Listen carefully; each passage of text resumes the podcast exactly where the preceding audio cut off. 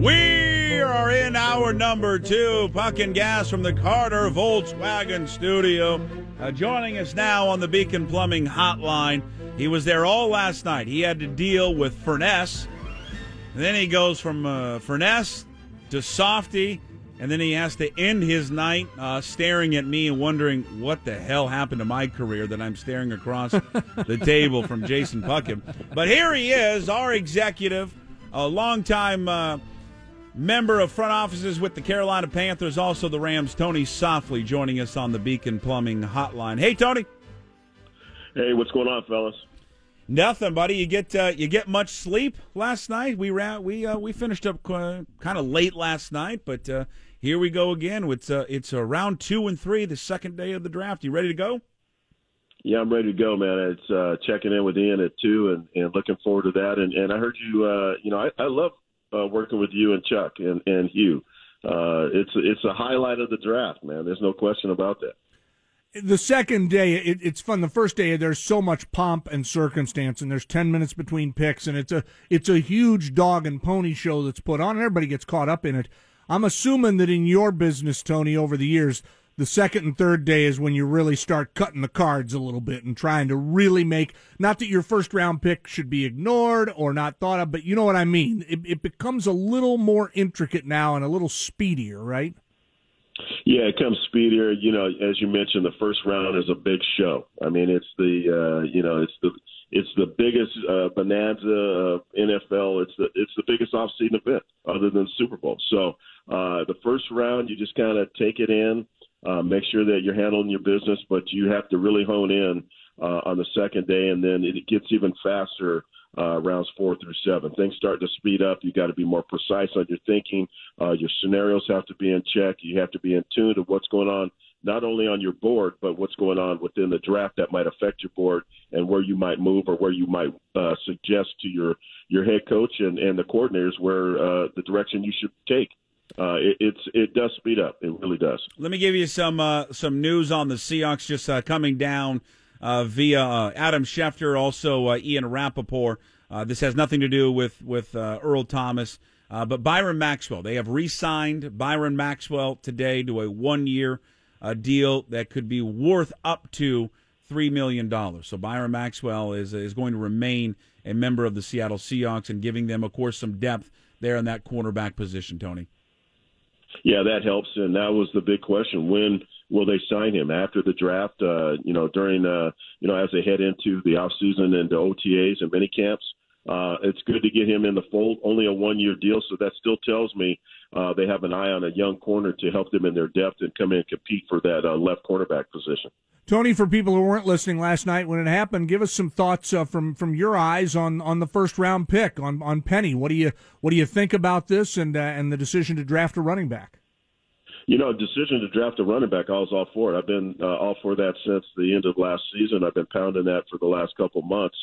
Uh, you know, regionally, nationally, and obviously locally on KJR. But uh, uh, you know, I was a little surprised on on the pick, uh, and only surprised because you know I, I start out, uh, you know, looking at probably about 1,500 players around the around the uh, NCAA. Then down, I whittle it down to 800, get down to about 350 and then I fine tune it for 112 that I invite to the NFLPA game. So I, you know, my I, the guys that I ranked that are on my website, TonySoftli.com, was 247 ranked this year that I thought were draftable, and I had Penny ranked sixth of those running backs. Hmm. Um, the level of competition, uh, you know, there's a few things, uh, you know, third down blocking. Um, you know, not not all his a lot of his runs and plays are uh, big hits, home run alleys. Uh, he doesn't have to create space uh, and defy angles and then get out. Um, and, you see some open field running, but the, it's the tight running space that really bothered me a little bit. Um, but when I saw him compete at the combine, it really changed my eyes. Uh, just his acceleration, um, his burst, his change of direction. Um, I, w- I was very pleasantly surprised and, and really had to change my grade on the guy. I still left him sixth. I thought that, uh, you know, Guice and Sony Michel, uh, Royce Freeman uh, were guys ahead of him, obviously Barkley. Um, but this is a good running back, and he's a he's a hell of a kick returner.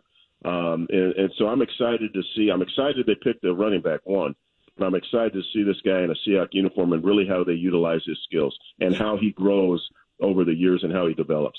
Of all the qualities of a running back and things to improve on, is is third down blocking? Is that the easiest to teach a running back coming into the league? How to how to become better at that? Well, you know what, Puck? It's uh, there, there's two things to being a third down uh, blocking running back, and, and one is the want to. You've got to be a tough ass. You have to be able to stick your face in there and block, you know, blitzing linebackers and safeties off the edge. And the second thing is is recognizing where the pressure is coming from and making sure you're right on your fits. Because if the offensive line is turning to the left and you're supposed to be outside, but you turn to the left with them, all of a sudden you get your quarterback blown up. So it's it's assignment driven, but also you have to be a tough guy. You've got to be able to stick your face in there uh, and compete at the point of attack it doesn't mean it won't work out, and I think it, it, very you know who knows what will happen. But it sounds to me like with him ranked sixth on on your rankings, and you put a lot of work into this, you describe this as a bit of a reach. Reaches sometimes play out fine, but but the, that that end of it would it, it, I don't want to put words in your mouth, but is that is that a fair characterization? Yeah, I wouldn't say reach. Uh, this is a good football player. Uh, you know, he is. He's got uh, some things to learn, like all of them do. I wouldn't think that there's none of the guys that I ranked ahead of him that were solid third down blocking backs. Okay. They all they're all going to need that work. Um, you know, I, I would say he's not a reach, but he's just going to need some development. And I like the skill set that he brings to the table. You look at him, and I mean, it's it's if you've you've caught a few games of him this year, you know when they when he was obviously at San Diego State, and you watch him on that CBS Sports Network, which was always like having them on late night. I mean, he's 5'11", 225 pounds. And Tony, we discussed it last night. He ran the third fastest 40. I mean, so he looks like when the guys get off the bus, I don't know, he just he looks to me like, okay, well that that looks like a, a, a prime running back. The level of competition, that's going to be something we talked about last night. Guice obviously had it when he was playing in the SEC. Michel, Chubb, all those guys. They were playing against better uh, quality competition. Um, I know we're we're rehashing this, but the the he doesn't have a lot of uh, wear and tear because he he was the featured back really only one season. That was last year. His junior season, he split carries with Pumphrey. He had like a little over 100 carries. How much is that a benefit to him entering the NFL? Oh, it's a huge benefit, and, and I said that about Royce Freeman, which I really contemplated making Royce sixth and and uh, Penny fifth just because of that reason because Royce has got a lot of tread off the tires. He's had a lot of carries. So when you go back and you look at the touches and you start counting it up between the top six guys that I that I looked at, he had 613 career touches less than those guys, and that that is what two seasons. Uh, so uh, you know, not a lot of tread off the tire. Uh, you know, three-time Mountain West Player of the Year, special teams guy as a kickoff returner. He brings a lot of that to the table the more things you can do in the National Football League, the better, or any in any uh, form of life as well. Uh, but th- this guy is uh, he's very very interesting, uh, and like uh, myself, a lot of people had him as the fifth, sixth, or seventh round running back, and a lot of people had him uh, in the middle to the uh, bottom of the second round. As I talked to some people uh, across the uh, country this morning depending on how his uh, you know the summer goes and then into camp and then getting ready for game one do you do you envision them using him to return kicks at all? Or, or his days doing that if, if he can be your everyday back that's not necessarily a risk you want to run is it? No i'm not doing that. I heard that. I heard them say that yesterday. That's a great thought. You know i mean you better try to go get a kick returner or a specialist later right. in the draft right. because you know you're you're you you know you traded back got acquired some picks what you wanted to do and you accomplished that you got a hell of a running back here to stick him back there on a kickoff uh, to get blown up. I, I just, to me, that that doesn't make much sense. He's going to be your bell cow. It's going to be he and, and Chris Carson going to compete for that number one. Uh, I think he will emerge as the guy, uh, and, and that'll be it. Uh, go get go get a kick returner, go get a punt returner somewhere else in the draft. Today, let's right now they only have the one pick, Tony, seventy six overall, the twelfth pick uh, there in the third round. They have a lot of areas they need to address. Is there a more pressing area that they should uh, address first? You know, I, I think uh, defensive end is, is where they should be uh, be looking, uh, and and it's pretty much wide open as far as where, which direction they want to go. This is where uh, you you definitely try to fill a need, but you also stick and stay with the best available player within your needs list. Uh, they need a lot. Uh, is it an offensive lineman, a defensive lineman? It just depends on what their board dictates uh, at that time, and, and will they really stay there? Will they acquire another pick somehow uh, higher than 76, uh, or, or even back into the second round somehow? So it, you know, you can't uh, you know discount John Schneider his ability to move around the draft, uh, and let's see what uh, what he does in round two. It, it's funny to gauge the fan interest. We do a poll every day, and right now it is it is really a third, a third, a third. Uh, about a third of the people that have responded say they want him to take a defensive lineman. About a third have said offensive lineman, and about a third have said defensive back or linebacker. What if we promote you to to to, to king of the Seahawks this afternoon, and pick number seventy six comes up? They haven't made a trade. What what's the area of need that you'd address if it were up to you, Tony? You know, I'd probably go defensive end. I, I'd probably sure that up. You can't have enough uh, pass rushers. Cliff Avril's still on the roster, but uh, you know it's probably unlikely that he's going to play. Uh, you know, Michael Bennett's gone. Uh, you look at the depth there, and they've got uh, Jordan and a couple other guys that have have flashed some good production and have, have good athleticism. Uh, but I, I think building the depth in their in their defensive front rotation would be key uh, in in the in the third round. I, I think they have to address that. Uh, and then you move on and, and take care of, uh, you know, possibly a corner, an offensive lineman, uh, or uh, don't discount a tight end. Uh, I, I think that uh, a tight end is is possibly in the mix as well. The uh, we we discussed him briefly uh, last night, and Shaquem Griffin is that is third round the target for him in the draft. I, that's where I have him. Uh, you know, I think that uh, you know he is a um, he's a dynamic outside linebacker. I think he's a three-four outside linebacker. I think he's going to be a nightmare on special teams. He's got the size, the speed. Uh, he's got the football instincts. Uh, he's uh, he's tenacious. He's an explosive hitter. Uh, I, I have him targeted uh, bottom of the second, top of the third, just because of his height, weight, speed, and his workout at the combine. That was one of the best I'd seen in a long time. And, you know, forget the fact that he only he doesn't have a left hand. Uh, he is an exceptional football player and an outstanding person. Uh, in the first round yesterday, everybody now today writes about, you know, these are teams that did well, these are teams that didn't. What was the biggest eyebrow raiser for you? What did you hear or see a team do yesterday that made you scratch your head and kind of wonder what they're up to? You know, I, I think uh, I think it has to be Cleveland right off the bat. Uh, they took uh, the quarterback Baker Mayfield, uh, which was okay. I mean, they feel that that was a good fit for them. Then they take a 5'10 corner in Ward out of Ohio State, which is not indicative of a Ron Wolf uh, disciple. I mean, they're usually six foot uh, corners or or taller, uh, shut down guys. And you know, I, I like Ward. Um, you know, I had him in my top three as my third guy.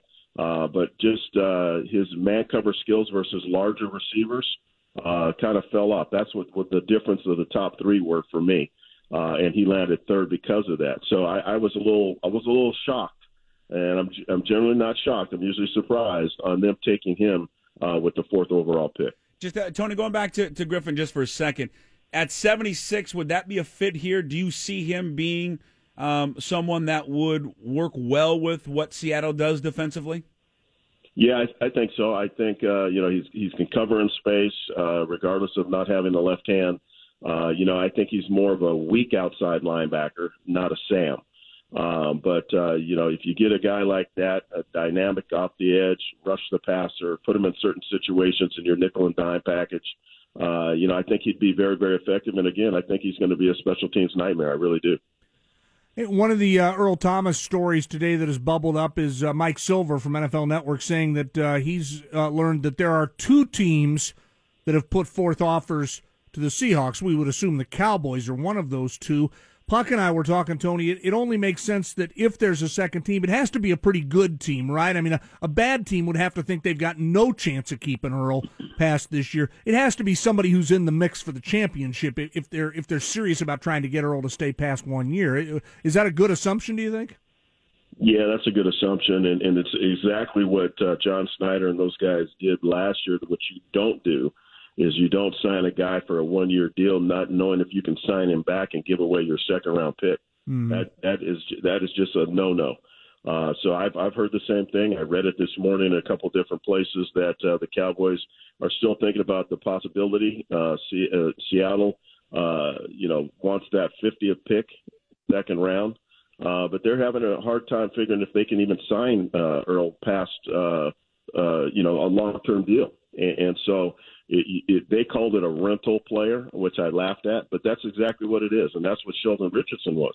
Don't give up your two, and you and, and not knowing if you can sign that guy back to a long long-term deal. Are you not getting value? Let's say Dallas comes back, and they've been they've been hesitant to go past this reported second round, 50th overall pick. They come back and they say, all right, we'll give you a second and a third, the 50th and the 81st. Is that is that good value for Earl Thomas? Yeah, that's what I've been saying all along. I I, I thought one was too high. I thought uh, two twos or a two and a three, uh, and possibly a, a two and a player uh, is uh, you know that would be the the parameters on trading. Uh, two and a three uh, that keeps the conversation alive. And, and I'm not really sure that John and Pete want to get rid of Earl. I'm not really sure, else they would have already done that. I mean, uh, a two a two twos or a two and a three. Uh, that's generally what people would do, um, and they know they're not going to be able to sign up to a long term deal next year. Uh, so I mean, it's still the possibility is still uh, on the table. It, for me, it's about a 50-50 split. If the other team that was interested was the Rams. Would you would you listen at all if you're the Hawks? Uh, they're they're a rising beast in this division, Tony. Would you if they put together a package? You're like, wow, this is really kind of above what we thought we'd get. Would you listen, or would you would you just quietly kind of hang the phone up and say, uh, sorry, uh, no thanks? No, you'd be very cordial and say thanks, but uh, no thanks. You never, you never, no. you never give up a, a dynamic player like that to uh, someone in your, uh, your your division. That just is uh, that's just cutting your own throat. And uh, he would. I mean, you already got Sherman and Frisco. You let him go to the Rams. Oh my goodness, that would be a total nightmare. Uh, and you have to play those uh, two teams twice. So yeah, no, you never. You never trade a dynamic player like that into the division. I'm thinking more from a sports radio talk show host perspective. It would be delightful from what we do. It would be glorious. but I agree with you yeah, from the would. football perspective. The uh, Tony, who's the uh, Harold Landry right now? The best player available? Say that again. I, I kind of lost is, it. Is Landry right now the best player available? I mean, who who are the guys as we get ready for day two later today uh, at four o'clock? Oh yeah, Landry's Landry's definitely a guy, but he won't be there at seventy six. No, no, I'm just uh, no, no, no. I'm just saying today when when the second round starts, the best player that available right now, not for Seattle, just who's the best player that hasn't been picked yet. Well, I think Landry you got to look at. I think uh, there's several of the tight ends. Uh, there's multiple receivers. Uh, I think that uh, you know, you got to look at uh, the running backs for sure. Uh, those guys are sitting there at the top of the draft, and and like John and Pete said yesterday, there was such a a big group of runners. You know, you got Nick Chubb and, and the rest of the group sitting there. Uh, so yeah, no, I mean, look for uh, look for uh, Landry to come off, multiple receivers and tight ends uh, early. Uh, really, really surprised me too. The one thing that surprised me, guys, is uh, two centers getting drafted in the first round. Hmm. I mean that. Right. I mean, I was just shaking my head at that. That was that was crazy. So uh, you know, it's it's been a uh, kind of a crazy deal uh, early. A lot of things happen. Uh, look for the second round not to disappoint.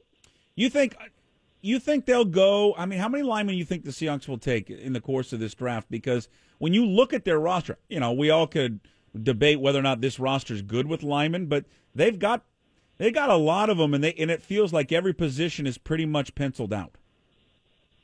Yeah, you offensive or defensive lineman is it, offensive lineman, offensive lineman for Seattle. Yeah, yeah, offensive lineman. Uh, I, I would say, and, and I've been saying that the, the five are, are solid. I know a lot of people disagree with me with that, and and Ifedi is still uh, on the on the uh, on the job training, if you will. Uh, and Fluker is more of a, a, a road grader than a pass blocker. But when you get that group together and they can become a cohesive unit at some point, uh, that I think that's going to be a pretty good unit. And then you have depth. Rees Odhiambo and, and several other guys. Fant uh, can be your swing guys at offensive guard and offensive tackle. Joey Hunt at the backup center is not ideal, but he's an emergency player. Uh, and Pocic uh, is is a starter at left guard. So I, I think they're solid there. Defensive is defensively is where uh, it, it it looks better on paper than people are giving credit for. I think Tom Jackson's a hell of a player. The other young man that they got from Minnesota is uh, 27 years old and up and coming.